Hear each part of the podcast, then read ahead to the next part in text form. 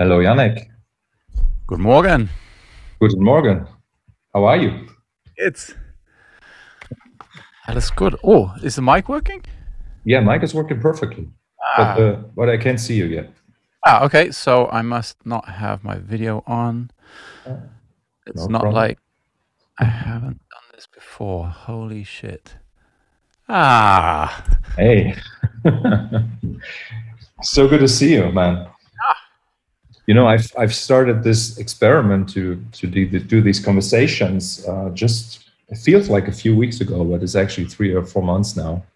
And um, so you're one of the few people that I have not met in person before, and uh, it's always a little bit. Uh, I'm a little bit more, you know, a little bit nervous about that sometimes. I mean, I think this is probably the new uh, way of meeting people anyway with Zoom, right? Yeah, it is. It is. And even though it has been like that with Skype for me, like since like 2006 or something, even you know, and you know, but it still, yeah, it still feels new. And then you know, everybody was talking about Zoom, and I had to use Zoom, even though could have done the same with uh, other software, right? It's Right. kind of interesting how this this company kind of took advantage of what would happen, right? I wish I'd bought stock. Yeah, exactly. yeah, yeah. Hey, I, I saw. I already see the HX Stomp behind you there. That's that's cool. Oh shit! This is not a product placement. No, no, no. It's okay. It's okay. Like if you saw, if I had a like a 14 millimeter lens on here, you'd just see fucking pedals everywhere. Like the kind of built-in shelves. It's just every. uh, So this, if I can I can see quite a few there and down there. down Yes. here is just full of them. It's just pedals on top of pedals on top of pedals. And sometimes there's actually a fucking musical instrument, but mainly it's pedals. Yes. Yes. It's um. I I checked into your. I guess it was Twitch or something at some point. I saw you Yeah. saw you play the piano, and that was wonderful. Ah. Uh, like you know like i think i don't know like i want to talk about you obviously today or we want to talk about you a little bit because i find like just having followed you sort of like superficially for a while um, there was a point when you sort of changed your strategy. At least that's what it looked like uh, to me from the outside where things kind of like changed. You, where you made a like a let's say maybe a 110 degree turn or something like that. That's correct huh? I mean, it's a temporary 100 and, 110 degree turn on my way to being a 365, a 360 degree turn to go back to what it was in 2001, 2002. yeah yeah That's, that's more like it, you know, because I'm, I hate where things are now. I really do. yeah yeah It's, it's it's super that we start with that in our conversation because that's really like it's it's so funny for me and i don't know why that is you know i'm i'm a trained psychologist but i'm a professional musician and like the the current the current situation like the people everything like kind of like that you see online sort of has taken a turn that on one hand was sort of like interesting and I don't want to don't want to say good because I don't think it was good, Right. but but interesting, right? And um, so so tell me, so where were you till 2001? Uh, 2001, I was I was uh, one year into living in New York. I lived in New York City for a decade. From I moved there in 2000 and kind of uh, gave up. I, I always signify the end of the era by giving the keys up to the apartment. You know, I did leave. I did live bi-coastally for a little while, and please uh, forget I'm talking, but I'm not looking at the camera because I have a photograph I'm going to share with you. If I can find it while I talk, which kind of talks a little bit to what we were just saying. Um, and it was 2000 well it's uh, 2001 2000 in 2000 there was some hope. Uh, in 2000 there was no um, there was no this you know there was there was no this there was no kind there was nothing in the way. It was still very analog. It was still very um, it was still very like proof of work based. Like you did the work you got the gig.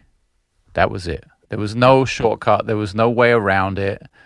There was no unlimited source of shortcuts and hacks to get to the goal because the goal looks kind of bougie and cool and oh I'd like to be up there but I don't want to do any of this stuff walking up the ladder to get there which is kind of how I feel it is a, a, little bit now. And it's, you know, I can easily fall into the category of get off my lawn, you know, grumpy old man kind of thing, you know, as, as old as I am or as young as I am, depends how you want to look at it. I'm 42 years old as of the filming of this interview. Um, so I can easily fall into that category, I would imagine. I don't feel like I do, but I would imagine anyone watching this who's, you know, born after 1990 or 1995 is like, ah, he's just old and grumpy. Guy doesn't have any gigs. I, I can I can see that. Mm-hmm. But I also am fully aware of what happened back then. And even I was on the very tail end of that. Yes. Um, so uh, maybe you, as a trained psychologist, will be able to analyze this way better than I can explain it. Um, in the sense of there's at some time, at some point there are kind of um, nostalgic tinges of regret in terms of the era that I came up in. I wasn't fully in the 90s of the analog thing to build a huge career and then just ride it out like a, a Joshua Redman or a Brad Mehldau or a Kenny Garrett or one of those kind of players. And then I certainly wasn't a 100% digital Instagram superstar on the other end where I just got millions of followers and was a flashy musician and kind of played out the career that way. Mm-hmm. I along with I'm just not of course not me I'm not the only person in the world who's 42 years old but uh, me along with a bunch of other people very good friends of mine kind of bridge that gap some way more successfully than me or than others and some people remember the analog and have been forced through the digital wormhole so to speak if they want any chance of survival in today's kind of climate, musical climate. So there are some tinges of the uh, perhaps the idealism with which I started out my journey as a teenager thinking, oh, here are the parameters. They're quite defined. I like all of these musicians. They did this and have historically done that since the 30s, 40s, 50s, made records, toured the world, blah, blah, blah. I want to do that. So there was a really defined goal in the beginning. And then that goal got very blurred as time went on. And of course, we talk about 2000, 2001. 2001, uh, New York City's music scene got really destroyed, you know, with September 11th and you personally, there were gigs I was in the middle of that just disappeared and never came back. You know, f- huge kind of financial downturns, um, which were kind of big, a big stumbling block at the time for everyone, not just me, but I just speaking from my experience, there were like some huge stumbling blocks like that, and then simply clubs not reopening, places I had hoped to forge my career and like really like pay my dues and cut my chops. So I'm trying to now, instead of being that old man screaming at the kids to get off my lawn, I'm really trying now to make that 360 degree turn. I'm th- I, you, are right. You know, I don't know about 110. I hope I'm closer to like 200 degrees at the moment because I really want to get back to that true north. That's that's quite possible. You know, I I just was feeling from what I was seeing that something was going on and that you sort of not that you had a realization but that you all always knew kind of what was going on and also where you were and that i don't know like that's what it looked like to me so tell me i'm really intrigued to see what it is that was the trigger for that analysis for you like what kind of things did, would you highlight because then i can speak to that and tell you yes you know, yes you know like so so i've been like a superficial user of of um, youtube let's say um, okay. for a long time. I only started kind of looking at it in more detail maybe four or five years ago. Okay. Um, but before that, some of my my students uh, and my student and now one of my best friends, Eric, like he was um, watching your videos and he said, "Marcus, you need to talk with Janek. He's he's one of us." That's sort of like Eric's style of saying, "This guy, you kind of like knows, right?" And um, and so then I, I saw some of your vlogs and I could I could just see in your face that you just didn't want to do it anymore. Like as simple as that. And I don't know like what the time frame was like when was that a year before you stopped or I don't know. And and I know like that for me um, I have realized very early on, like even even in the early 2000s, that I need to remove the middleman um, if I want to if I want to be able to survive in the music business. And I sort of like kind of like saw that kind of light into your face that you know just I want to go for it. I want to just have my own business, let's say, and I don't want to give you know work into the pockets of other people. Okay. Well, that's yeah. So a hundred percent, and I would say that um, if there are a few kind of like moments that that along the timeline that jump out to me. Um, I think until about 2005, I was just I was young, you know. In 2005, I didn't turn 27 until the end of 2005. So, um, and I'd spent most of my time touring as a sideman. You know, I was playing some gigs of my own locally, but no kind of touring around the world as a as a band leader. I had managed to cut my first record as a band leader before I was 25. Um, so we, we we got that done, um, and that was an awesome experience. And that kind of gave me a taste of cutting out the middleman because I did it all myself, no label. Um, and he gave me a taste of like, oh, like these are the greatest musicians on earth and this is what i want to spend my time doing writing music recording music and playing music with people like this and when i look back at the lineup of that first record i go holy shit how did i get these people in a room for as as minuscule budget as i had i mean this was like the most bullshit budget and they all agreed to do it and they learned this complicated music. They played the shit out of it and it, it's still uh, i'm not really that proud of a lot of things i've recorded but that thing as a first effort as a band leader I'm, is actually something i'm quite proud of still which is very very strange for me to maintain an attachment to something that's so old and not like i spent time listening to it i just remember the feeling and what motivation it gave me to go forward so i'm kind of forever grateful for that so that's one big moment on the timeline where i'm starting already in 2004 we recorded that i'm starting to think like I'm sick of w- waiting around for other people. You know, I made this shit happen like this. I made some phone calls. I wrote some music. Boom, we're in the studio. We make the mm-hmm. record. Done. So I'm already starting to think. Then I get a big tour in 2005 that I can't really turn down financially, and I'm touring the whole year. 2006, I make my first kind of proper international trip with a kind of all-starish band to South America with Randy Brecker and Tim Miller and Gary Husband and and Elliot. Mason, and we do tour down in Venezuela. So then I'm really getting the taste, like, oh, this is the shit, you know. And Venezuela was so starved for music that it was like we were the Beatles or something going down there. Mm-hmm. I mean, it was mm-hmm. pandemonium at the shows, completely sold out. I was like, I, I know, I know that experience. You know, right? In South America, yeah. yeah, it's crazy. So that was the first and unfortunately now the only time I've been to Venezuela specifically. Um, but then I was like, okay, I really. So then, right around that time, 05, 06, 07, you're talking about Facebook becoming um, public, and you don't have to have a .edu uh, email address to get in. So I get on Facebook, and MySpace is cranking. And with MySpace, there was real hope. We hadn't quite hit that like mass adoption of the ad revenue business model, owning the users and mining the users' content with MySpace. MySpace seemed kind of open and artist friendly. And it had a, an amazing feature. I don't know if you remember this, where people with music pages listed their influences. There's mm-hmm. a little box on the left hand side said influences, and that was a searchable feature. So what did I do? Search Pat Metheny. 10,000 people. Add those 10,000 people. Search Jaco Pastorius, Add. I spent weeks, months adding people and building a network to the point where I had like a solid 150,000 people on my MySpace, MySpace page. Mm-hmm. And in 2008 and 2009, I toured the world as a band leader because of MySpace. And that gave me, it was a metric. Promoters would say, How many followers do you have on MySpace?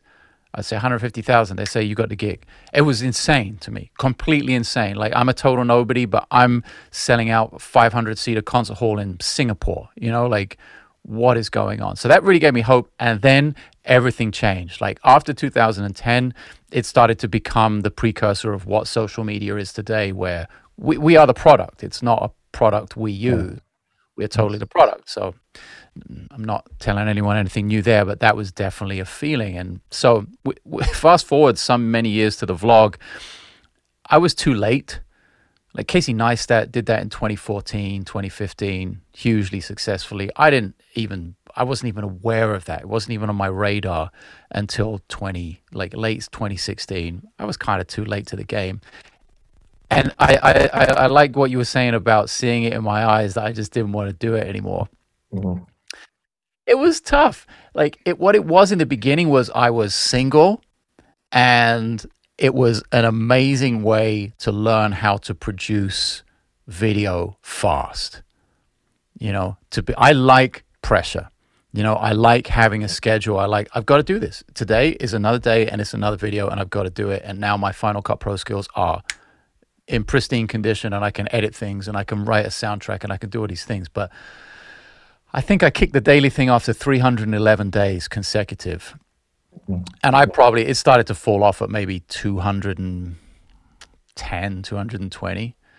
And plus, I met Chelsea in the beginning of 2017 and trying to have a relationship. And every day you're like, hey, babe, I'd love to go to dinner, but I've got a four and a half hour edit right now. Mhm. We, we were never going to stay together if that continued. As fun as it was, and as cute as we made some videos together, and it was a real thing, and you know, you know, I, it just yeah. I'm not 22 years old, and a girl from Nebraska trying to move to Hollywood and be famous. Mhm.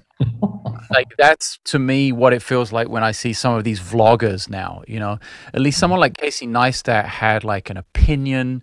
He had, uh, he was making some political statements sometimes, emotional statements. Like he was a real filmmaker. He had come from selling a TV show to HBO. He had come from like the legacy movie making business, for instance, and parlayed it into YouTube and become hugely successful. But it was honest you know and at some point the honesty factor disappeared for me and i was like i am just doing this because i feel i have to Yeah. and i think now is the same thing like you I don't know how actively you watch my channel but you might notice that the upload rate is I- incredibly slow now it's one or two videos a month and sometimes it's because i've been paid to make them or because I've received free equipment or something. And part of my deal is that I create some content for the people, but it's not out of like pure joy to get in front of a camera and go "La, la, la, la, la, la, la, la, la," for an hour, you know, and then spend a day editing it. Yeah, you know, like uh, the question really is what you know, what should Janek really be doing? I think that's the question for me. Like, you know, should he should he be making videos? No. Probably not. No, and just just just you as a musician, you you have, as you say, even like in your in your mid twenties, you have already gotten to a point where your career was at a it was a start, but it also was already a sort of cli- climax already in a Oh, way. hundred percent. It was the analog climax to the the very end of the analog world, without any of the the the benefits. There was no contract with Warner Brothers. Not that I would have wanted to take a record contract. I think those are archaic, but there was no, there were none of the, the the like the tour support from somebody. There was no like booking agent or lawyer or manager or any of those you know pretty major factors that you need for to be just a touring jazz musician. You know, like one of my best friends in the world is Jojo Mayer, the drummer, Swiss drummer, and um, you know we get into the we get into the weeds on this one a lot. We talk about this a lot. And he i think he either came in 90 or 91 92 early 90s to new york. And he's like yeah you know i was i realized i was 40 years too fucking late. You know i was like holy shit in 91 you were 40 years too late? And i came nine years later? Like what the hell? What hope did i have? You know now I you, was- you, had, you had a little bit of a Swiss accent there for a moment. yeah, you know. I- I've been hanging with JoJo for twenty something years, so I, you know, I, we've been on the road a lot, you know. So, it, Mhm. like knowing people like him, and the few people I, I don't want to sound ungrateful or, or that that was a bad time. Like that's the last thing I want to um, project. Uh, I basically I want to kind of highlight, uh, uh, even to myself, like where the transitions were and how I can change it to be happier now.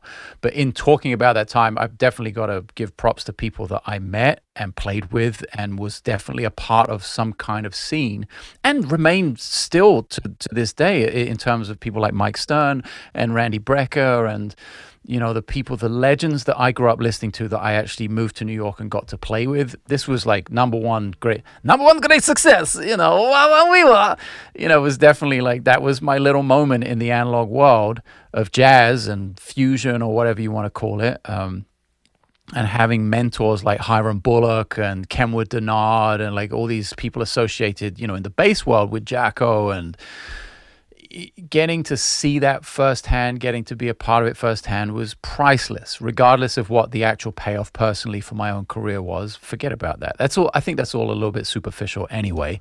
Um, mm-hmm.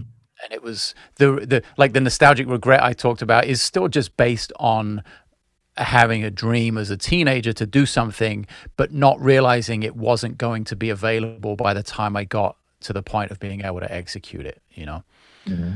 So I, definitely want to project a, a lot of positivity because those times were amazing in New York. You know, as up and down as it was, and perhaps as it didn't fit my exact projection of what I wanted it to be, still some amazing times. You know, I think that a, a, a little bit of uh, negativity that we can see in the world, and like speaking about that, is actually positivity. Oh. I think it's positivity to to speak out and and explain how things are because like as you know like people who are not in our situation or a similar situation kind of like they they don't know what's going on yeah and like the, and the and the false um the false bravado with which most people lead their online social media driven lives now mm-hmm. plays into that so much they don't talk about that stuff you know or they don't even admit forget about talking about it, they don't admit it to themselves. To sort of mitigate the long term effects of, of, of, of being a part of that that world and and what it is now. You know, it's like like you said, uh, what should Janek Gwizdala do? As soon as you said that, I, I, immediately said to myself in the head in my head, like, don't be a content creator. That's what I shouldn't be doing. Like, I don't want to create content in uh, within the framework that most people do right now the YouTube, the Instagram, the Tik Tik. I don't even have TikTok. Let's face it. Um, I'm that old. but it's not. It's not fun. You know, like. There, I'm so fortunate with uh, with my books that I get to make a living through music. You know, through writing and talking about and teaching something that I know quite a bit about through experience, and I genuinely enjoy formulating ideas for. Yes. You know, I have a new book coming out, like, because uh, I, I was about to say, I've been sitting here looking at my bass for three days and haven't touched it because I have a new book coming out this coming Saturday. We're here in, uh, in, um, in May of 2021 here. And it's so much work. I mean, it's just mm-hmm. 15 hour days for weeks on end trying to get this thing together. It's a massive undertaking. But it is fortunate in the sense that I get to then back off doing that because once the book is out, it kind of takes care of itself and I can get back to music. And that's that's pretty much the goal to balance that. But I'd like to not be writing two or three books a year. Mm-hmm. I'd like to do one every 18 months, perhaps, you know, like. You see, I think it's it's okay in a way that you know, as creative people uh, we are content creators. But it's it's just it's just first of all it's the term that is horrible.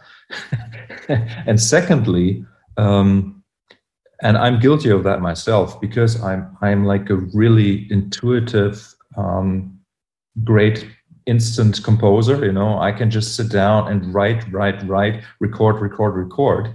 And so i could every day i could record an album of the most beautiful ambient music that there's ever been. I could do that, and and at times I did that, right? And that's why I have archives of right. of stuff that I can I can still I could put out a new album every week, and so, you know, and sometimes I did, but it starts feeling horrible. It's really like this, uh, the, the music or the uh, it gets kind of like degraded uh, to be simply content, and you know like the the power that and i'm i'm talking about you as a musician you know the power that you have a musician to move somebody. And and and not only talking about live performance but also albums recordings right?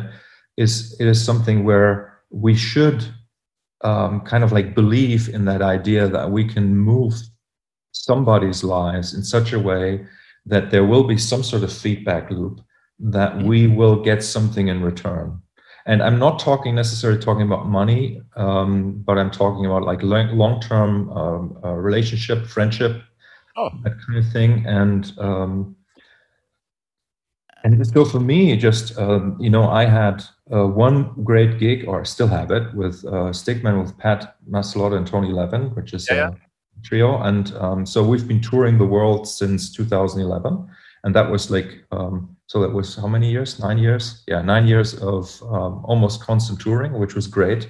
And now that come that has come to an end, and that's why I'm here talking to you because now I I'm kind of like uh, I've been degraded or degraded myself to be a content generator here, and uh, well, you know, I I appreciate more the side of like having meaningful conversations with people like if this was the way I or people created content and actually got to a point or yeah.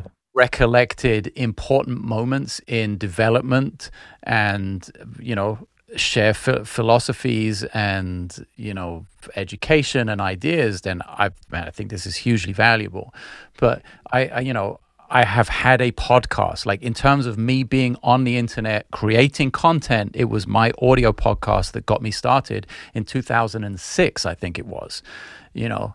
And when I look at like the crazy, crazy cool people I've had on my podcast as guests, it's my favorite thing to do to talk to people and the least engaged thing that I that, that, that happens on my channels, on any of my channels, whether it's video, audio, whatever. I had Seth Godin on my podcast. It got no views. Like you mm-hmm. like a thousand. Are you kidding me? This guy's one of the great minds of modern fucking marketing and crossover between music and book world. Like so much information that every single person who writes me a dumb email saying, "Yeah, so how do you build a website? How do you get online?" They should read one of his books or just listen to that interview, and the whole plan is laid out for them. Mm-hmm. You know, so that kind of content I really appreciate making. I enjoy listening back to it and rehearing what those people said to me, even though I was there. You know and it's what gets the least engagement. Now, if I write uh, some sort of a controversial um, title to a video and then quasi talk shit about someone, not that I do, but if it gets perceived as that, then to the moon, you know, off it goes with the most traction of any video I could possibly make. You know, I. So, is, yeah. What is your what is your uh, solution or what's the path to the solution. Yeah, let's get to the solution. Let's stop complaining about it. Let's get to the solutions. Yeah. Um, I'm doing the complaining. Sorry. Um, my solution is to manage, and it's very much a work in progress and something I'm changing right now. We're talking like really right now. Um, is to manage my time better uh, in terms of the things I do that keep me alive the books, for instance, yannickspacestudio.com, like things, you know, revenue, sources of revenue, to manage those better. Um, maintaining the honesty with them as well. I don't want to just be like, oh, how can I squeeze more money out of these things? Like, I have to maintain the integrity of it, but also make it more efficient so it's not taking up massive amounts of my time. And then not be tricked, like not be sucked into the machine of like, oh shit, I have to make a YouTube video this month. Like I have to post to Instagram. I have to do this. Like that feeling, that pressure. So um, I want to. I don't know if it's going to be possible. I want to hand off every single social media platform I have to someone else to manage. For instance, if I'm in my studio and I make a little video of me practicing something, I'll send it to them. They can chop it up, put titles on it, and post it as content for people to see. Awesome. So there's still ma- there's a maintenance of uh, kind of audience artists, you know, conversation going on there, but it's not like you know shitty DMs or comments or like oh you suck or like you know like that kind of shit, which is like everyday hundreds of comments and messages and just the worst shit you never ever want to read in your life. Like I don't I don't want that in my orbit, you know? And then it's to like I look at someone like Bill Laswell. I don't know if you're a fan of Bill Laswell. Yes, I am. Yeah, so like it's probably not even his complete discography, but because Spotify is so shit with that. But if you just go to Bill Laswell's Spotify and it's like, oh shit, this is like the fucking Beethoven of of the modern day, the amount of content he puts out, and he's not doing it for the sake of it.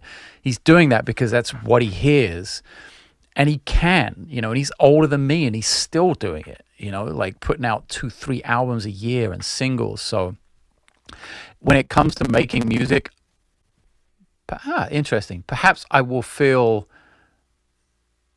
differently if I get to do it intensely for the next decade or so. But right now, I feel like I have so much freaking music to put out that I want to record, improvisation and composition whatever, that I I don't think right now I feel like I'm doing it just for the sake of it. Like making music and recording and releasing it is not content creation for me. That's mm. actually the completing the 360 degree circle and getting back to what I always wanted to do.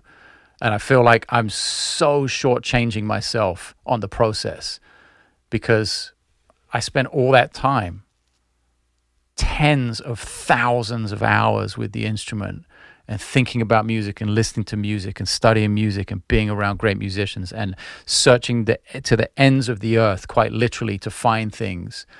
And what am I doing? You know, I'm like talking about pedals. Like, what the fuck? You know?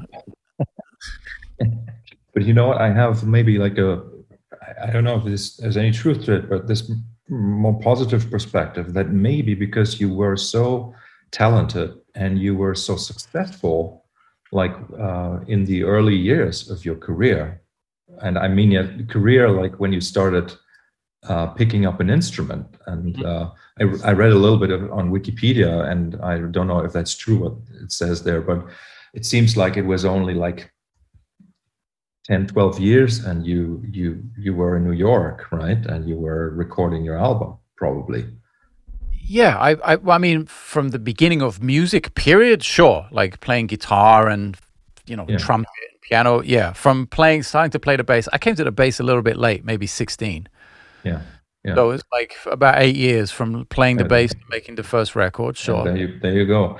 So uh, no, just the thought that came into my head was that maybe you sort of like uh, kind of like you know sometimes there there are these phases in our lives where we take an internship or an apprenticeship and something like that. And and for some of us and you're maybe one of of us you know like it's important to actually have substance and it's important to do the things well that we do. So that's why we can also get easily easily distracted if we realize there's a particular skill that we need in order to kind of like bridge the next six months or whatever. And and and then they, these things they accumulate and you kind of like you get you get really you become the greatest. Like you can mix and master your own music. You you are the best bass player in the world. You're an amazing composer. You know how to use final cut pro. Like you know all these things very very well but not you. and that yeah. Yeah. Yeah. And and in the in the end uh, i can see and i can feel that you you have this passion and um, love for music that uh, maybe has created a little bit of suffering or let's say that your the path that you kind of like you know what i'm trying yeah. to say Absolutely. And I think you're right. And I think that's probably why I'm now, like I said just now about what I'm doing to change that is the management of time you know, mm-hmm. is not being the video editor, the recording engineer, the mix engineer, the this, that, not having 15 jobs, just having one. You know, that's mm-hmm. why I'm trying to get all the way back around to the beginning just to have one job.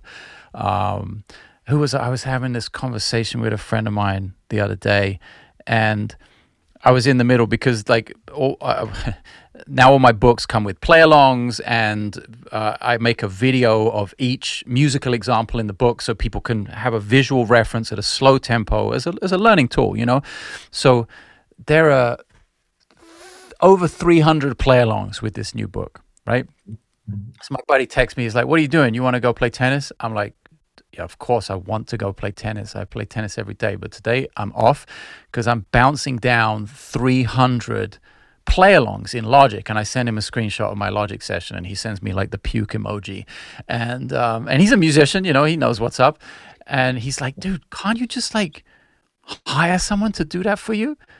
Like, and I was like, "Yeah, you know, I really could, but." I and I keep getting close, but I can never find anyone who's slightly more psychotic than I am. Mm. You know, and you know, some I used to think it was like a control freak thing. Um, like, oh, I've got to be in control of every tiny detail. I can't let anything go. But I, I realize it's not that. It's the I, I think I've had too many situations where I have hired someone and then they haven't done it the way it needed to be done and then i've had to go and do it in the end anyway so it's cost me money and twice the amount of time so i think i have some reactions to that from the past but for sure it needs i need to streamline that in terms of hiring other people to do social media to do editing you know. The video editor is i, I could probably make some things i'm actually really proud of if i just focus my energy on the first 10% of the process and leave the rest to someone else to do you know. I'm really i'm really lucky i think that i'm so bad as a mix engineer. Like i have no fucking clue okay. zero clue i can make a kick drum sound like a flute uh, it's just horrible like you listen to the mix and you just ah so i'm really lucky that i don't ever have to mix any of my music and i'm very lucky to have good engineers around me so as as one thing down now you see this this um, feeling that um, being a control freak. I think it's very very interesting. I think that is also kind of uh, intrinsically tied tied to uh, being an artistic persona, like an artist, uh, somebody interested in art, because. Um, and and when I say art, I also mean the craft aspect of that, right? So, yeah. and, and then when it comes to just asking somebody to bounce uh, just like you know stuff out of logic for example there's like a certain process there's a certain quality um, uh, how do you call it? Uh, quality um, management kind of like yeah exactly. And and so what what happens is that if you you need somebody who actually has interest in you as an artist and yeah, then true. and then it can work. And that is the that is the difficulty. So you have to find somebody who is really interested in supporting your aims and who probably has also similar aims. It's it's like the great, you know, duos of of of of music. You know, Lennon McCartney or Atticus Ross and Trent Reznor or you know Pat Metheny and Lyle Mays. You know, like when you think about that, they really found their kind of co-pilot, so to speak. Mm-hmm. Um, I think I have that in my wife a lot. You know, like she works on the books with me. Like she does all of the design, all of the copy work. She does all of the ass kicking when I'm getting behind and like motivation. And yeah, these books would not be what they are without her for sure. You know, mm-hmm. mm-hmm. I did books before I met her, and then after I met her, the thing like took off to the stratosphere. So there's definitely that. Um, and then I also see people like Although I don't know what Brian Eno's process is like. I don't know how many people he's surrounded with in his studio. The, the, the few interviews there are of him kind of working, I don't see that many other people. So I also think there are like a bunch of kind of a loner is a little harsh, but people who relish being sort of hermit types. I think I definitely fall in that category. Just like shut up, leave me alone, go away. I'll come out when I'm ready, you know, kind of thing yeah it's it's so interesting because like if you're were you know like following your vlog for 60 days 80 days 100 days and you were kind of like a very different very different person there right? Like okay. not, not quite the hermit. Really um, not. yeah i guess it depends what period of the vlog right? Because i was touring a lot I mean, there was a lot of shit going on that year. Like I was on the road. I did the last minute world tour. Yeah, I play tennis every day. Like there was probably way too much tennis in the vlog. Um, yeah, yeah, you know, I, I yeah. So, so the you know this this time I don't think I was putting on an act. that's what I that's what I mean. Yeah, I don't think I was putting on an act. So yeah, maybe I'm less of a hermit than I think I am. But I just mean like I think in the creative moment, I'm very capable of shutting out the rest of the universe for long periods of time if I have to. It's not possible. I have a wife, dog, cat, responsibilities, uh, you know, other shit going on. I can't just go off the grid for three weeks and not come out, you know. So now that's a kind of a micro version of that. Like I can easily be down here in my studio for like seven hours with the red button on recording and not think about anything. But that used to be really weeks where I would be like that, you know. So maybe things are changing. So when when when the new book is out, are you uh, what are you gonna do Uh, musically? Hey. take a week off. Literally, we're going on we're going on vacation next week for the first time in a very long time. 1st time since our wedding. Actually, it'll be the first time in two years. So, uh, but musically, you know, I had planned to put out one single a month this year. Starting in February, I had the idea. I got February and March, so I'm already two months behind on that. But bunch of things recorded and things I'm really like you know, I, I, here's the thing I always tell like students, and we t- we talk about it like master classes and clinics and, and stuff like that. Is when people are asking about the practice routine and how do you manage your time. It's crazy because everyone sees all the all this stuff I do, and they're like, God, how do you manage your? It's so insane your schedule and blah. I'm like, I'm kind of the worst. It might look like that from the outside that I do all this shit, but I, I feel like I'm kind of the worst.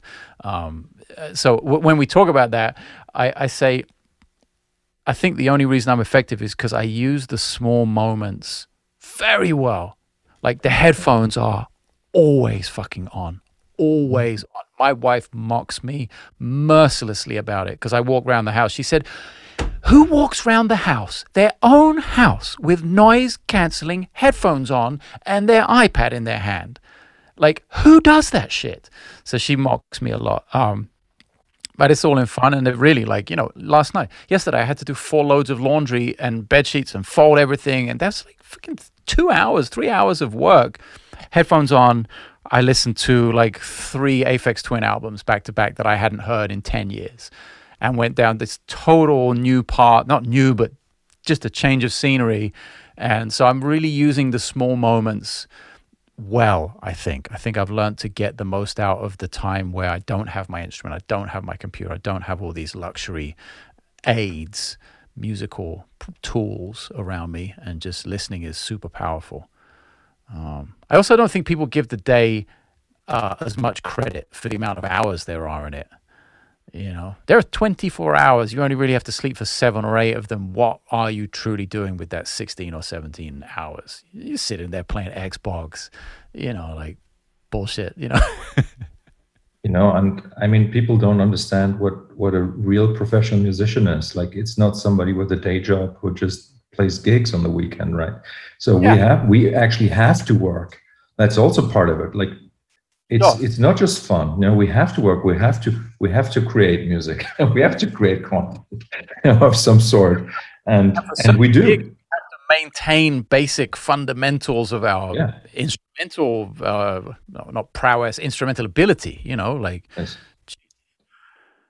Yeah, and I think I, I- I try not to get that disconnect though, because I, I find myself uh, it can feel like very it, it can look from the outside, even though we don't mean it to be this. It can look from the outside to be very elitist when we say, "Oh, well, professional musicians who don't have a day job, we have to do." ah, ah, ah, ah." You know, it can look a little because let's face it, most people engaging in what we do are not professional musicians. Yeah. Or if you are successful, most of them are not professional musicians. If you just play for musicians, good luck, you know. But it, mo most of the time, people engaging in the content in the books are not professional musicians. So I have to always be conscious of bridging that gap and being like, well, set your goals first. Like, ask yourself. Don't look at me and say, "Oh, I have to do that because he or she does that." Like, set your goals first, and then build the framework around that. To you know, maybe you are an accountant, and but you love to play music, and you have two hours a day to do it. Great. Still not a professional musician. You know, You're still never going to do the six to eight hours I still do every day, you know, regardless of where, you know, I practiced all through the pandemic, mm-hmm. six hours a day. It drove my wife nuts. And she's a professional musician, you know? do you have any idea what the source of your energy is and where your love for music comes from? Uh, yeah. Would you like to share? I, I can share some of it. Um, I would say uh, it was a like a safety mechanism and a way out. You know, to speak in broad strokes without getting too far into the details and the weeds, and um, you know, it's not like I come from a family of 12 where three of my siblings died and we lived in abstract poverty in Calcutta for, you know, like I'm not talking like some sob story like like like like real people are going through right now, you know, I'm not trying to paint myself as some uh, something like that at all, but there were definitely things um, to to want to have a way out and to uh, and to, you know, sort of save some sanity along the way. So I think the the unwavering willpower, which is what it boils down to at the end of the day. Like people that that's always a common question is like, so what is it that drives you? Like how do you how the fuck do you get out of bed and practice that much every day again? and again and again and you're 42 and you're still doing it like what the fuck like get a life man like you know and uh, the unwavering willpower comes from from that, I think, and and and to also, I you know, I just don't want to have died and have sucked. Mm-hmm. You know, mm-hmm. like what a what a waste of time. You know, like I, I if I'm gonna do something, I'm gonna go and do it. You know, which means I've done f- very few things compared to things I might like to do. I've done very few things, but I've always tried to execute them to like the highest or to be to be genuinely um, curious about what it is I'm doing without without reservation. Curious no matter what the answer is when you ask the question. Because a lot of the times the, the answer to the question you ask when you're curious about something is something you're not going to like and it is not going to be the answer you expect and it is going to make whatever it is you're trying to do 10 times tougher than you thought it was five minutes ago before you knew the answer you know? Uh, but when you can hear the answer and go oh fuck that's really difficult and then go that's what i want. You, that, that's just a, bit, a personal thing to be honest with yourself you know? And i know like and if i get the answer and i don't like what i hear i'm like eh, uh, that's not for me. Done. Next you know? So yeah, and there have been a few things I tried. I was like, wow, I really think I want to do this, and then oh shit, I couldn't have been more wrong. But music has apparently been been the one, you know, that that I, that I stuck with through everything. You know, had the option to be a professional athlete early on. Um, you know, very young, I was sailing around the world, doing a whole bunch of different stuff, like massive expeditions. That could have been another big career path. So, yeah, there've definitely been some like big changes, but music was the one that was like, oh, this is like something I can sink my teeth. I love the work. I fucking love the work, you know? And every single person who I respect and who I love as a musician or a human being or whatever it is they do, they all have that in common. They cannot wait to get back to the work. You know, they're not all psychos like me, they do take vacations sometime and, and are realistic and have families and stuff. But for the most part, they're just in love with the work and it doesn't matter. You know, I'm, I'm, I've become more, more recently like very, very interested in blockchain technology and, you know, not the like, don't Bitcoin man, yeah. Not the like the broy kind of, you know, I'm I'm in crypto, bro, like that kind of bullshit, but actually the underlying technology of, of what is fucking happening with the world right now. Mm-hmm. And the characters that you see in that are pretty amazing.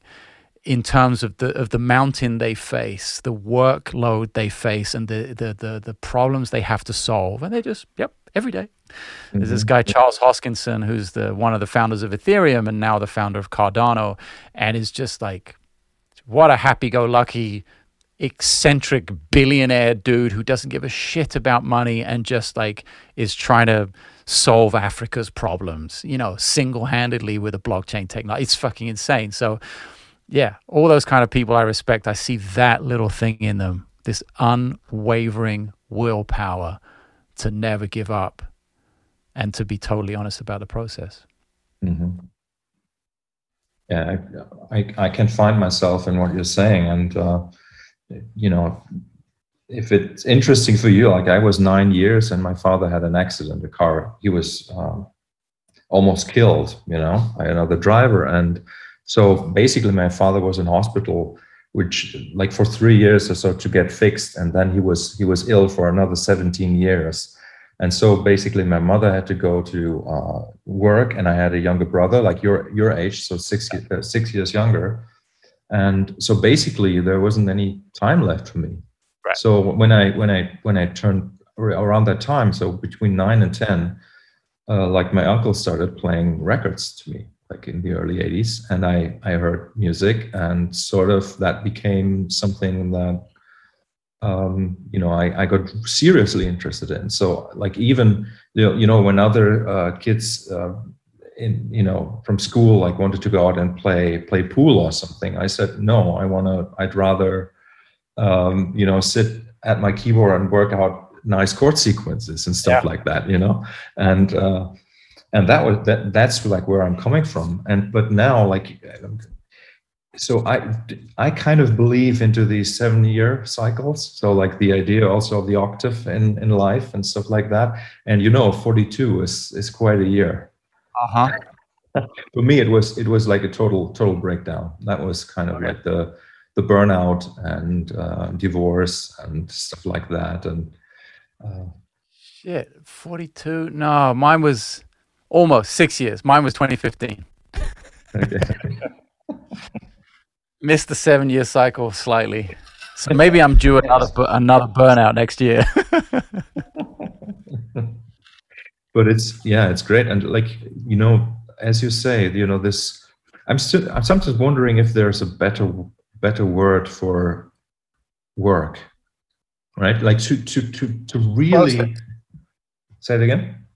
Process process yes yeah maybe yeah yeah yeah because like how how do you explain to people who do not have that sense right what work means to you uh, as opposed to what like going to work means for them. And and i find that i find that quite in a way i have to say um, with my the audience people that are my friends and that buy my music or that support me in other ways, um, there has been like a, a big part of uh, the relationship with them has was some sort of education that I had to give them. Mm-hmm. Funnily enough, right? And I sometimes feel bad about saying that even, but it's kind of true because yeah, it's not it's not it's not arrogant, even though it feels like that sometimes. Like, oh my god, I have to tell you this. No, but I guess we come up against that in that most people we meet mm-hmm. are going to be doing something to to to make a living that they do not love for sure mm-hmm. you know and they might enjoy it sometimes but it doesn't like define their lives you know they they they don't like roll over to the alarm clock and go oh 6 a.m awesome let me get on my two hour commute. Uh, you know, let me go and deal with Kevin and Susan at the office that I fucking hate. You know, like, no, no. Um, but that that's me in the morning. I'm like, oh shit, it's like, it's it's it's eight thirty. Damn, I'm an hour late. Like, I, I, I missed an hour of practice today. Like that's mm. that's how I feel. But it, yeah, it is so let, if it's okay for you, let's let's take a big jump to some something completely different. Sure. Okay, so uh, say you you started playing bass in when you were 16. So uh, that's 20, 28 years, almost 20 or 20, 26 20, years. Yeah. And um, and so after 26 years, um, having practiced and having like what some people call plateaus, reach plateaus in your playing, right? Uh-huh. What is what is your next aim? What is your current challenge?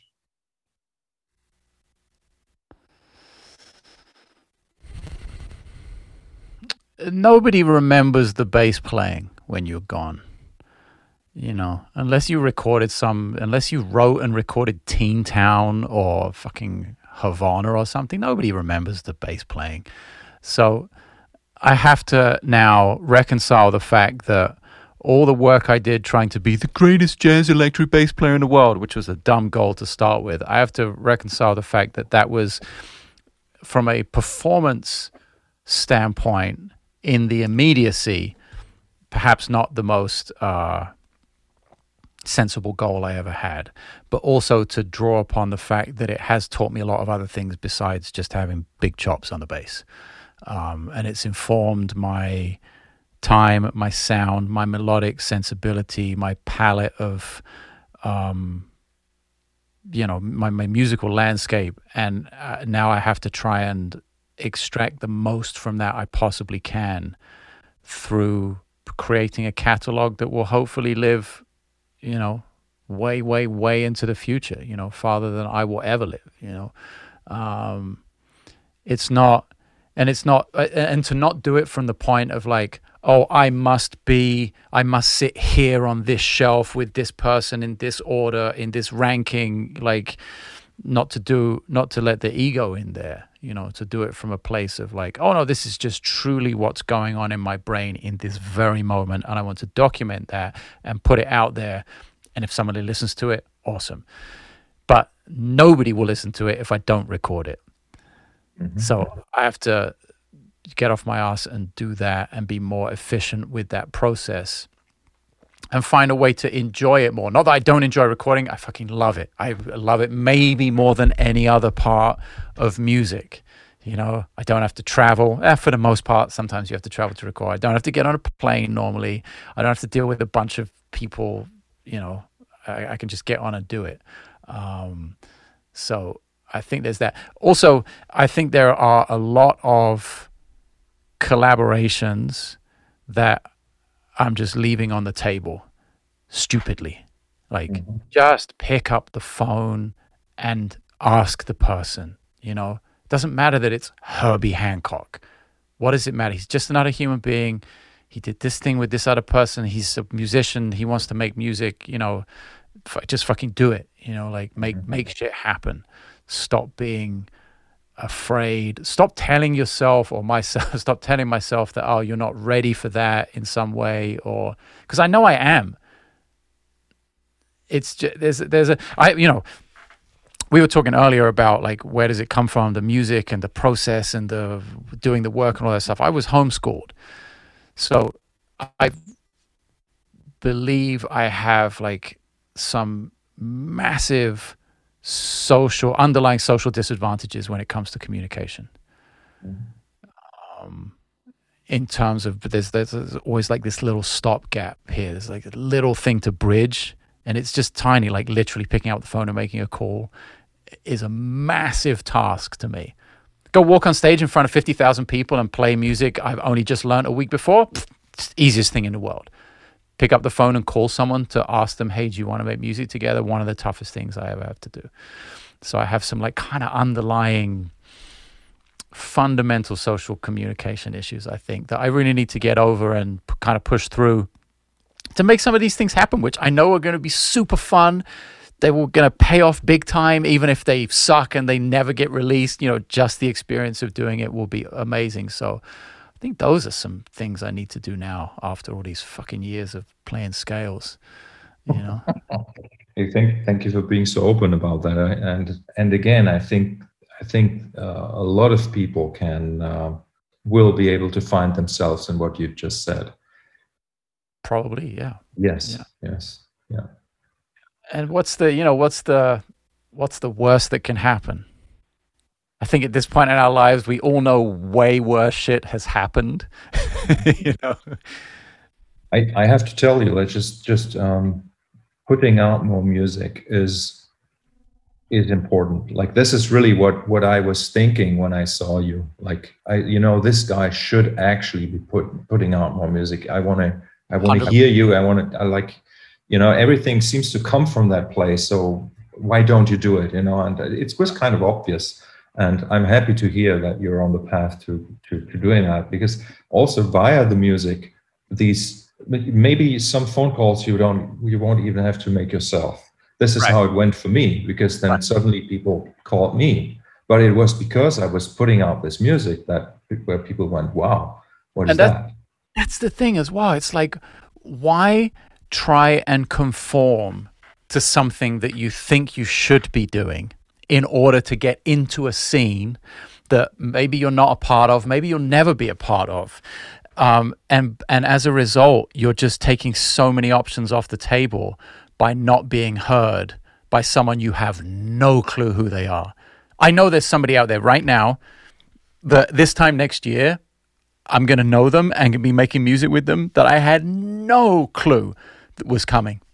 You know, like I've had that even in like most recently with uh with now my I gotta say my good friend Benny Greb is, is a great German drummer lives up in Hamburg and like just kind of out of nowhere we're we even have so many mutual friends in the scene. Like we're both super close with Jojo, for instance, and he has two English guys in his band for a while, and all these connections and he just he just reached out and said hi on like social media one time.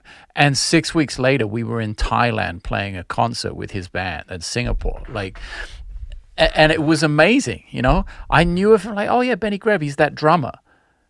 Now he's the guy who tunes the floor tom better than anyone i've ever heard in the history of floor toms. Like that's a fucking unbelievable thing experience i had with him. And you have to be there on the stage 10 feet from the drums on the hi hat side, like these little details that I know now through this one dumb little message, you know? Mm-hmm. and that, there was a time where that wasn't in existence, and now we're great friends and we talk all the time, we play shows. And so, yeah, I definitely foresee things like that. I also foresee things like completely unrelated to anything I've ever done. Mm-hmm. I want that. Like I crave that. Like I saw that Brian and Roger Eno are going to do this concert together for the first time in Athens. And first of all, I think it's in September. First of all, I wish I could go. But second of all, I was like, whoa, these motherfuckers are brothers. And they've never played together before. Mm-hmm. And they don't do a thing that's like that crazy far apart either. They both kind of make music in almost the same sort of lane ish was like, holy shit. And that took them, they're in their 60s or 70s now or something. Jesus. 70s, right? How crazy is that? I'm a, that makes me look like a kid compared to some of the things I could be doing and working on. So imagine what it's going to be like when I get to my 70s. You know? Like yeah, so I'm I'm I'm hopeful. I'm like very uh, optimistic, which is great. And um so yeah. on your Wikipedia page, I saw that you were ins- or you were inspired by Laurence Cottle. Is that true? Like, did did he? Oh, he you know Laurence? I, I never met him, but I know oh. of him for sure. so, well, so there you go. So you already know who the guy is. Um, so I wanted to be a drummer. Mm-hmm playing drums. You know, classical guitar was the thing. That's what helped me move to the bass so efficiently um, with the technique. Uh, I'd been doing that for a while, like really seriously studying classical guitar. But drums I'd taken up, and I was like smashing away in the garage like every day, and all I wanted drums, drums, drums, drums, drums. And my friend was like, "Hey, you want to go to this jazz gig?" Oh, okay. He said, "You got to hear this bass player." I said, "What the fuck? I give a? I don't care about the bass player. Who's the drummer? You know?" And it was a great drummer, Ian Thomas, who's Thomas, yeah Ian? Okay. Of course. There you go. So, um, so Ian, for people who don't know Ian or Comfy or Yanto, um, he's like main studio guy in the UK. Like there are like like there are two or three guys in in sorry in London. Like there are two or three guys in LA. He's the main guy in London, and he's very close. He's Welsh. He's very close with Laurence. So I go to a place called the Gun Tavern. Typical English Sunday lunchtime jazz gig in a pub It's very, very English. At least it was then. Mm-hmm. And it's Laurence. It's his band with Ian Thomas, with Nigel Hitchcock, great saxophone player, and Graham Harvey on keyboards, and Claire Martin, great English singer who sat in and sang Perdido. I remember the set list. I remember everything about this gig. She sang Perdido with the band. And I sat there like, what the fuck? Like, this is what I want to do for the rest of my life, looking at Laurence, you know? That was it. First tune in, they played Nothing Personal, the Don Grolnick tune. And they played that tune. I was like, oh, this is it. You know, cut all my drumsticks in half, throw the shells in the trash. Like, I want to be a bass player. And that was a Sunday. On Monday, I had a little bit of money, like a couple hundred bucks, went out and got a shitty bass went to the music store, got a shitty bass, and um, I'd asked for his number at that gig. Like, remember that analog where you had to go up and they wrote a number down, and the number was to a telephone, which was a thing in a room in a fucking house. Like that was, it was that analog, and I I called him on Tuesday. So Sunday I see the gig, Monday I get the bass, and I called him on Tuesday. I said, "Man, I want to do this," and he's like, "What?" And he lived like four minutes from me and he said, "Well, I got this gig tonight. You know, I I can take you out to another gig. You check it out. You know." He came and picked me up, took me to the gig, and for two years he took me to every gig he played. And he never gave me a lesson. He was like my hardcore music mentor, but never. I would ask him things. I say, "So was was that a flat nine or a sharp nine on the F 7 He said, "You work it out, man. Work it out." And he really pushed the ear and listening and doing the work. He really pushed the concept of do the work, you know. And I had a little, well, check this out.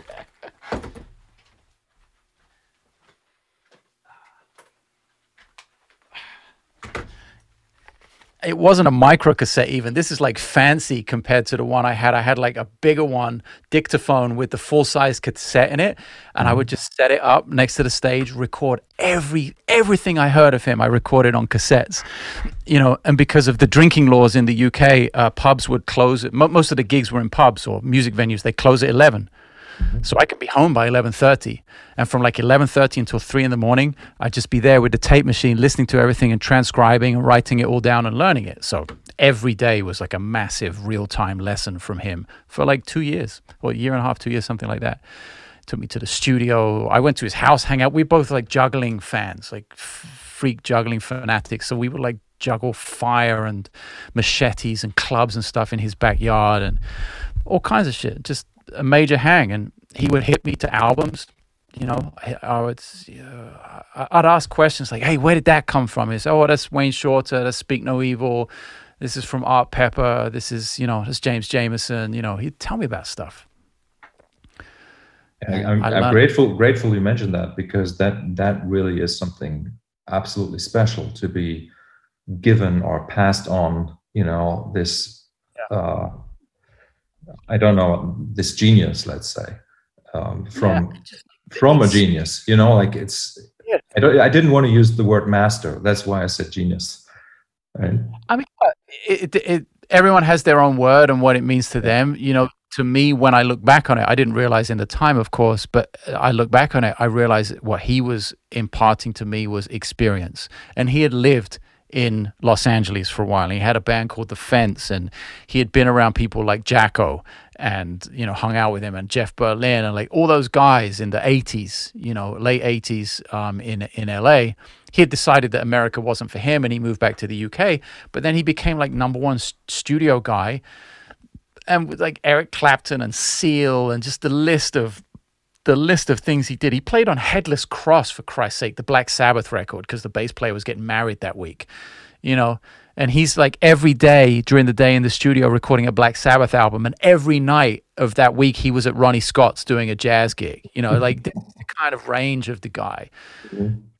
and and talking about his first sessions and walking into Abbey Road with the orchestra, you know, and being a rock guy before that, and like you know rock session is at 12 you show up at 1 you record at 3 you know you go to abbey road with an orchestra the session is at 10.30 you're there at 10 the session starts at 10.30 and ends at 11.30 he shows up and walks in with his bass in the gig bag 10.45 a.m walking through the orchestra to the back of the room like everyone looking at him he's like what the fucking wrong with all these people? You know, like just great moments of of you can't buy experience, right? We all know this. Mm-hmm. You just can't buy it. But when you're around someone who's had that much of it, it really sets you up for success when you end up in those situations yourself, you know? In- incredibly fortunate, really. Oh, and just like imagine that, like even now, like I, I don't have the capacity to do that for someone now. If somebody came to a gig of mine on a Sunday and bought a bass on a Monday and called me on Tuesday, I'd probably have to say, well, good luck, you know? Like I'm not like driving someone around to gigs and being able to mentor them. I don't have the mental capacity. So I, it's um, unbelievable that he managed to do that, you know? Yeah, I, I, I do that kind of.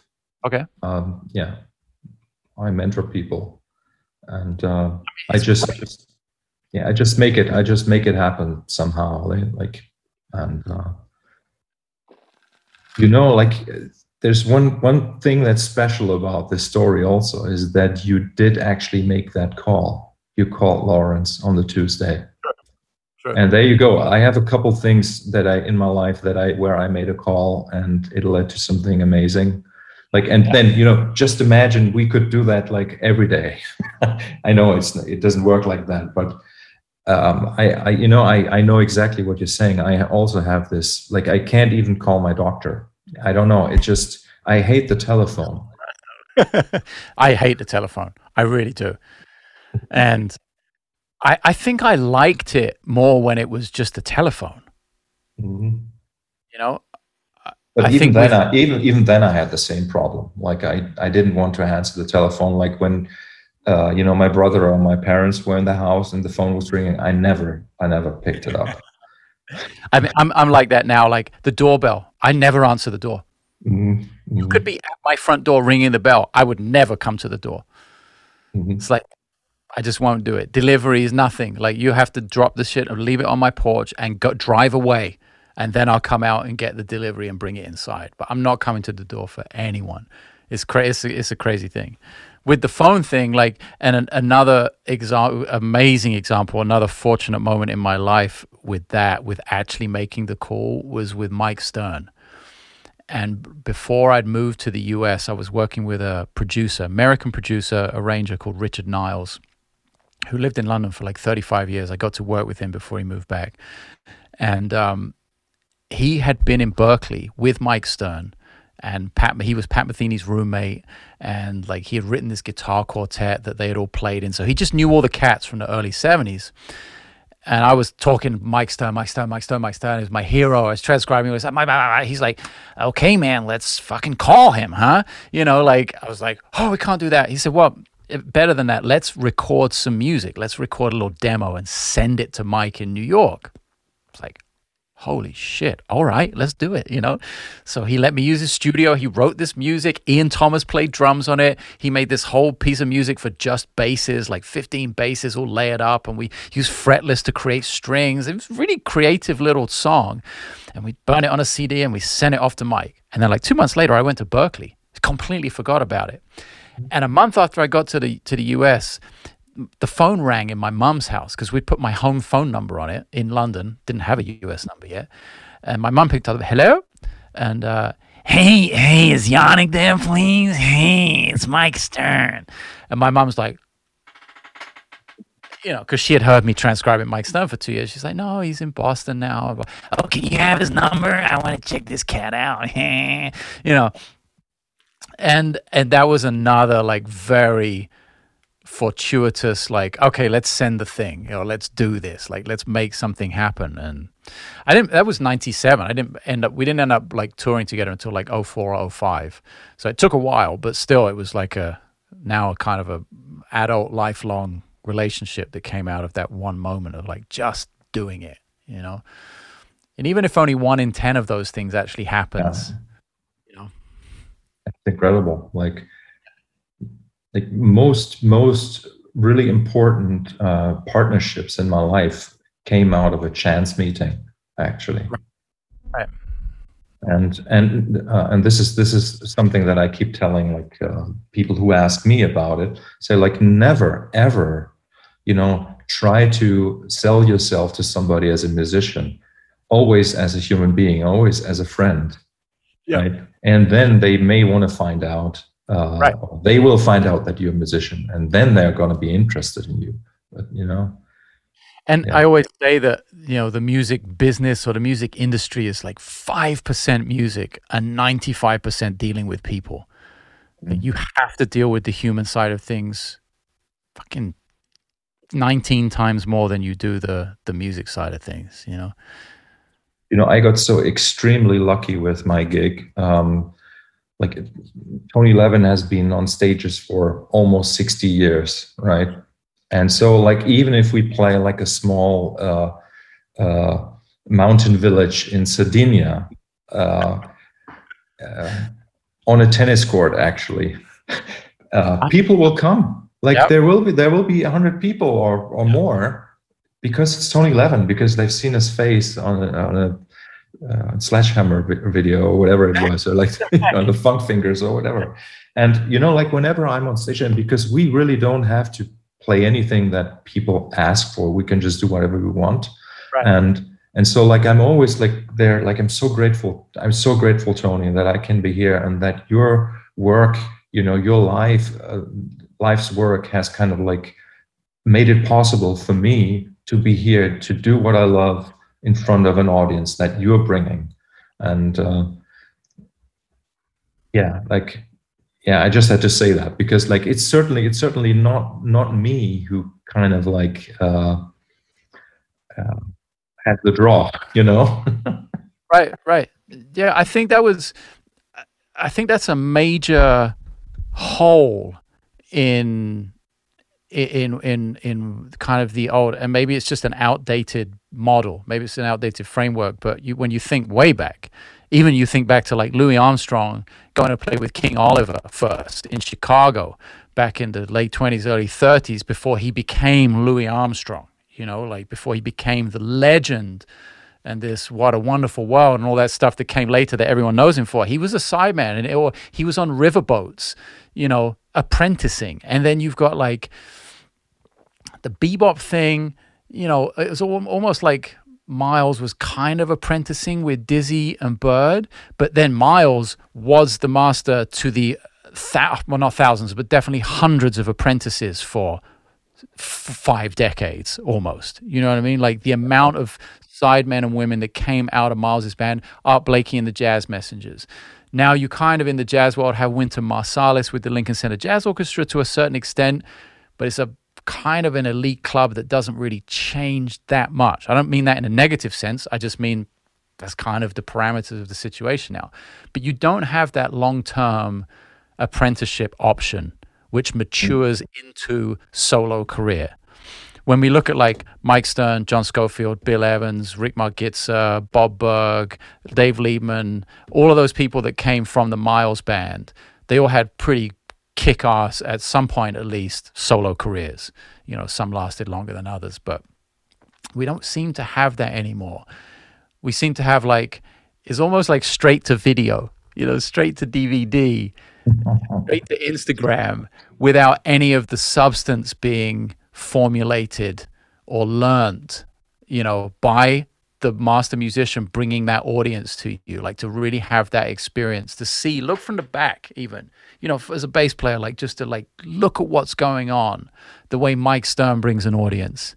I would say like Mike Stern and Randy Brecker are kind of my Tony Levins for you. You know what I mean? Like they Yeah. afforded me the opportunity to go on stage on like tiny clubs at the 55 bar and looking the like see the colors of people's eyes they're so close to the band or be on a big stage in front of 10,000 people in Brazil or something on some huge festival and and see how he works a crowd and see why they come to see him Mhm. see what that human connection is and it's you can't avoid it it becomes a part of you when you're around it so much Mhm. and now now you're like some 20 year old kid like with the fucking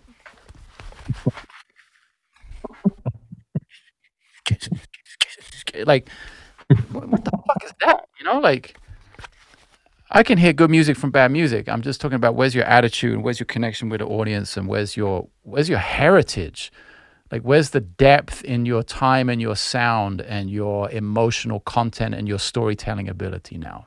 You know, there, there's as you said earlier, there's always a little bit of a risk to sound like an old man. Yeah. uh, however, I you know like these these kinds of concerns um, that older men have you simply can't you can't see it when you're younger so and that's why i think that these like really uh, serious concerns that i have about younger people where I, where i'm wondering like how can they ever focus on anything right like with all these these distractions and then these role models that kind of like um, where where you you have you'll you'll have a hard time uh, telling uh, fantasy from reality right oh and Impossible. It's, it's it's it's kind of it's really horrible, and I um I don't know. So, I think I think we need to. I think it's actually it's actually okay to point this stuff out, and we don't need to feel old for that. and if you, um, I dropped you uh, an image in our Zoom chat. Yes. This is chat. Do you see this? Yes. Yes. I'm opening it. May or may not want to share this with your viewers, but no, I will not. will not. But you can read it, right? Yeah. Okay. So that is the current climate of the Twitch streaming platform. Yes. Right? Exactly. Imagine that. So for everyone probably not about to see this image, it's bad. Let's just say it's bad. It's like you can't tell the difference between a porn pornographic streaming site and what is meant to be an artist, gamer, music, creative streaming platform in Twitch, you know? And that is the framework we are dealing with right now. That is the sort of superficial pressure people are under. People going into immense amounts of financial ruin and debt to rent a private jet for the day to get that one Instagram photo that makes it look like they're taking a vacation to the Maldives on a private plane. You know? Well, you could use you could use a green screen instead.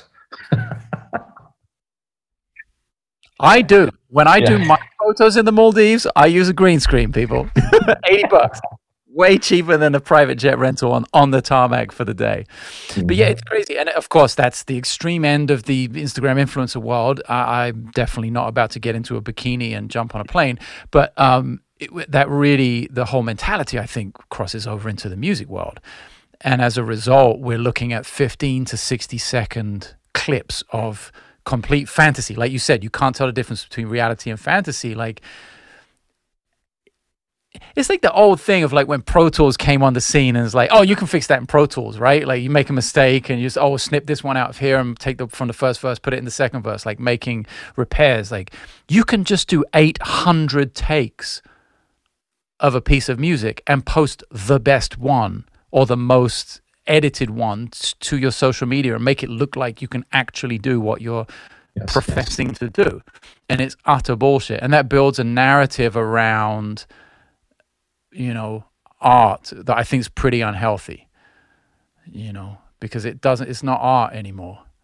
It's very, very, very produced because you're p- pandering to an ad revenue business model, you know, which is which is a little disconcerting. I mean, the, the interesting thing is that you sort of have the skill to look like you know what you're doing and to be flashy, right? So for me, for example, it is something that is, I mean, flashy just in the sense of that there is a visual aspect and obviously also sonic aspect of what you're doing that kind of like also works for the younger generation, I find, right? Oh, you mean quality of the production? No, I'm just talking about your playing. Okay, okay. On your bass, right? So, so there's something that also speaks to uh, to an audience that really doesn't care if you can really play or if you're just a flashy player, right?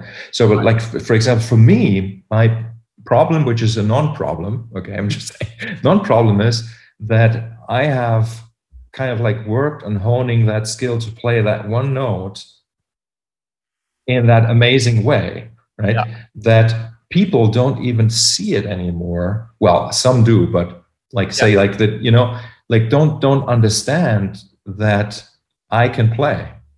Yeah, for sure. and and, and, that, and that is that is sort of sort of so yeah. Here's the other thing. You know what people are listening to that one beautiful note on? Yeah. speaker. Yeah, I know. There's no know. air moving there. There's no vibrato nuance. Ah, there's the word. Sorry. Fuck, I knew I was searching for this word. There's no more nuance. Mm-hmm. Mm-hmm. Like digitizing everything and, and, and, and uh, microizing everything into a 15 second clip takes away nuance. You have to smash someone in the in the middle of the face to get their attention now. Mm-hmm.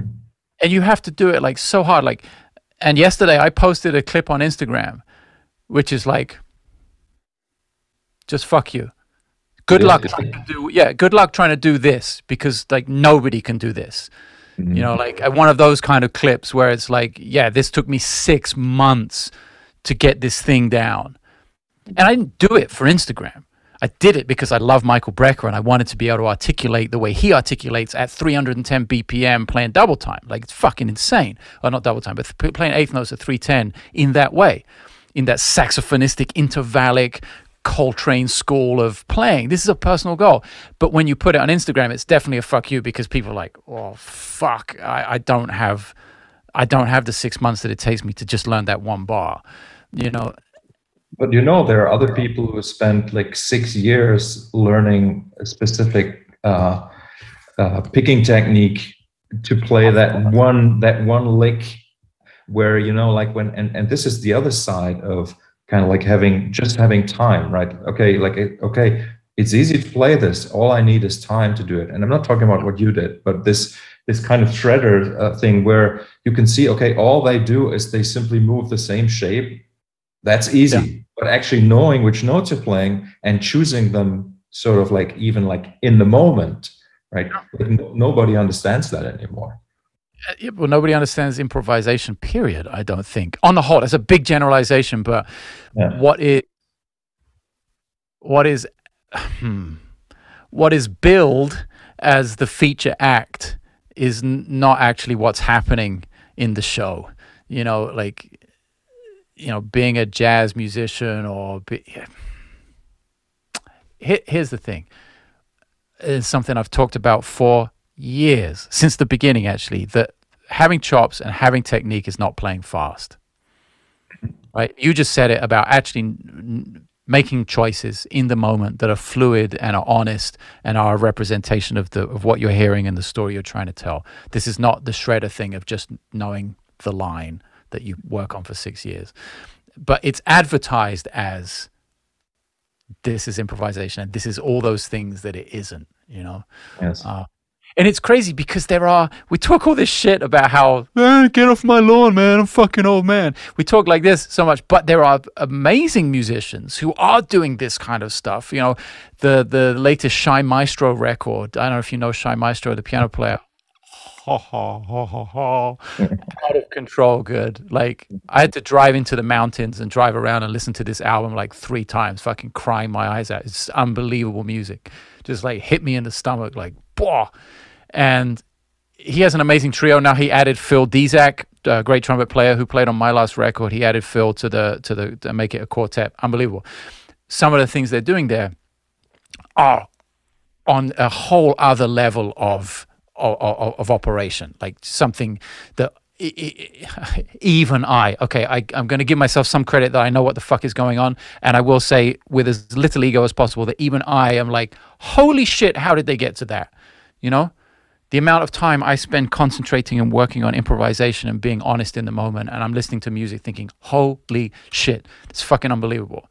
So it's on some really intense level. And you look at like, uh, Aaron Parks and you know younger players like this, like jazz musicians who are doing that, but not seeing any recognition for it, basically. Mm-hmm. Compared to some twat on Instagram with millions of followers who can sh- unbelievably show up somewhere live and have that Tony Levin style audience show up because they put fucking pretzels on their hi hat or some or they wore a funny mask or they wore wacky clothing, or they shaved their head when they had dreadlocks last week. Because I don't know. They did some non-music related thing to gain mm. attention, and all these people showed up. And then all these people believe that what they're doing is that real, in the moment, honest improvisational performance, you know. I'm not saying that everyone's goal is that. You know what I mean? And it's important to have the perspective and the context of it all. And if it's just like, and there's 50,000 people that want to hear, then great, good, good for you. But it's when the lines get blurred that bother me. And it's such a small world as well. Like, sort of everyone knows everyone in improvised music, basically, to a certain extent, especially in yes. jazz, whatever jazz is anymore. It's really easy for the lines to get blurred and for you to be like, well, hang on a second, that's bullshit. And nobody calls bullshit anymore. Everyone's too afraid to be canceled. You know, nobody wants to speak out. Nobody wants to get like, um, Uh, kicked off their social media platform or, or whatever. Everyone's kind of afraid. Where it used to be fearless, it is now completely fearful. It's like fear driven creation, which is kind of sad. It's, it's super sad. And that follows like American yeah. politics almost, or just mainstream politics in general and, and media, like being fearful of something when really have power. You know? The question is, what, what happens when the bubble bursts? You know, that's sort of uh, the bubble of fear. Well, this, the well, the yes, and the bubble of uh, social media uh, curious and like, I don't know. I hope it's inevitable. I would love to sit here with supreme confidence and say that it is, it is inevitable that the bubble bursts. It's a big wave to slow down right now you know, maybe it doesn't burst in my lifetime, or maybe very at the very end of it. But I also think there are other technologies arriving that. Do you really think it's going to take that long? You know what? Uh, the the the pandemic and the lockdown and the coronavirus has really like stopped progress on so many things that I don't have a sense of what's happening in the real world right now until I get back out there I agree, and see yeah. what the reaction is. You know, mm-hmm. so let's see let's see in a year's time from now. I think we're going to have a much better idea of like what people's tolerance level for bullshit is. You know, and is that still as high as it was 18 months ago? Because it was pretty fucking high 18 months ago.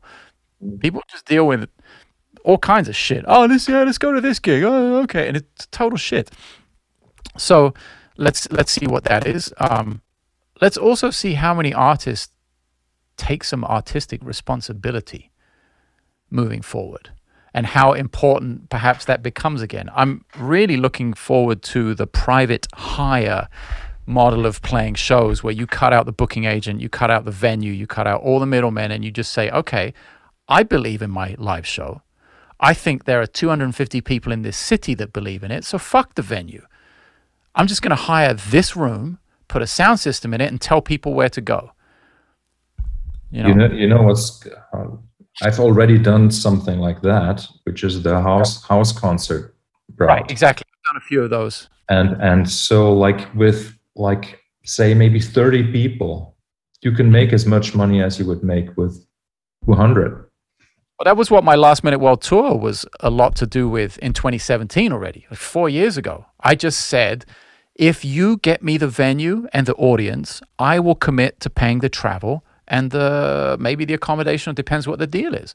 And yeah. some concerts I played were like uh, played a festival in Poland for like 500 people or something in a theater, and another was like 60 people in a house concert. Mm. Both gigs paid the same. yes. Yeah. You know. And I was talking to Jojo about this uh, last week, and he's working in, with AI and like all this fucking crazy shit that he's working with now, like improvising, and you know he's mad scientist, always has been on like the cutting edge of that stuff, with acoustic meeting digital basically, mm-hmm. and he was saying like, look, all I need are 250 curious people every night. That's it his setup is a little bigger, it's a little more overhead, whatever. You know, mine could be as well if I don't want to tour solo.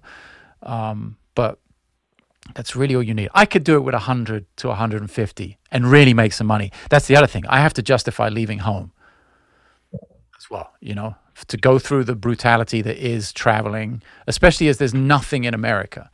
Like, I'll never tour in America. It's totally fucking pointless. Like nobody is interested, unfortunately, you know, so far. Maybe that will change. Maybe that will be a really nice change because it will be easier to move around domestically. But mostly I resigned to the fact that I've got to go to Asia, I've got to go to South America, and of course, predominantly I have to go to Europe, mm-hmm. you know. And once every year, once every other year, I can go to Australia and New Zealand maybe, or take a South Africa or something on the schedule. But it's, you know, it's brutal. Yeah. I'm sure you've traveled everywhere in the world with Tony, right? Like, yeah, almost, almost everywhere. Yeah. So you know, like as great as the gig is, as awesome as Tony is, and that music and the band and the experience and the audience coming, you know, there are sometimes where that 5 a.m. lobby call is like, fuck, I really want to be home, you know? Yeah. Yeah. I'm, I'm really uh, curious how it will be for me to get back into that lifestyle. Mm-hmm. And I mean, you know, for, for Tony, it, it must have been totally brutal. He's been constantly traveling for 50 years. Whole life, yeah yeah, and Maybe then I tell you, some of the like more famous, established musicians I've spoken to, friends of mine over the last year, were like, "Bro, greatest thing to ever happen to me." So I don't want to be morbid or sick, but like personally, I got a year off, and I haven't had one in twenty years plus. You know, mm. like. So, yeah. For me, I'm not the gigging guy. I'm not the Tim Lefebvre who probably plays 150, 200 gigs a year with mm-hmm. all kinds of amazing different people. I don't do that schedule anymore. I stopped in 2010. That was the last time I did like 300 shows in a year. Was mm-hmm. was 2010. But even last year, I was like, oh yeah, that two weeks would have been awesome, and I missed that gig, and I really fuck. I need to do 50 gigs minimum a year, mm-hmm. and probably I'm going to be the 80 to 100 gig guy at some point again. You know, if I if I can. You know, we'll see we'll see. Yeah, you know, um, if you also feel like it, let's talk again in uh, in six months or so, or sure. at the end of the year, and let's see uh, how things have gone. And like you're in, are you in Berlin? I'm in Berlin. Yeah, yeah. Cool. And well, I may, I may be there in uh, in a few months. Give me a call. I mean, I'm only going to be out of uh, town in August for uh, for a camp, like a summer camp in New York State. Cool. So, but that will just be two weeks. So. Cool. Yeah, I'm hoping maybe the end of July or something like that. Once travel gets okay, I'm gonna do a few things. Maybe visit Benny up in Hamburg, and there's also this guy Heinbach. You know this guy? Yeah, yeah. yeah. I would love. That's another call I would love to make and be like, "Yo, let's." If you have two hours or one hour of your time, just hit record and let's see what happens. You know, like do it do it. Yeah. Call him. Send him an email. It's easier. Okay. Yeah, I will. Yeah, yeah, for sure. Man, I, I I have the sneaky suspicion we could probably talk all day. Um. No, this is this is this is enough for today. enough for one sitting. I gotta go take care of my wife and get on with the rest of the book project, which is yes. screaming for my attention. Give her my regards and all the best with the book. And uh, you're awesome. Yeah, man, my pleasure, man. We'll we'll do it again for sure. Take care. Huh? Just, yeah, thank you. Just, just.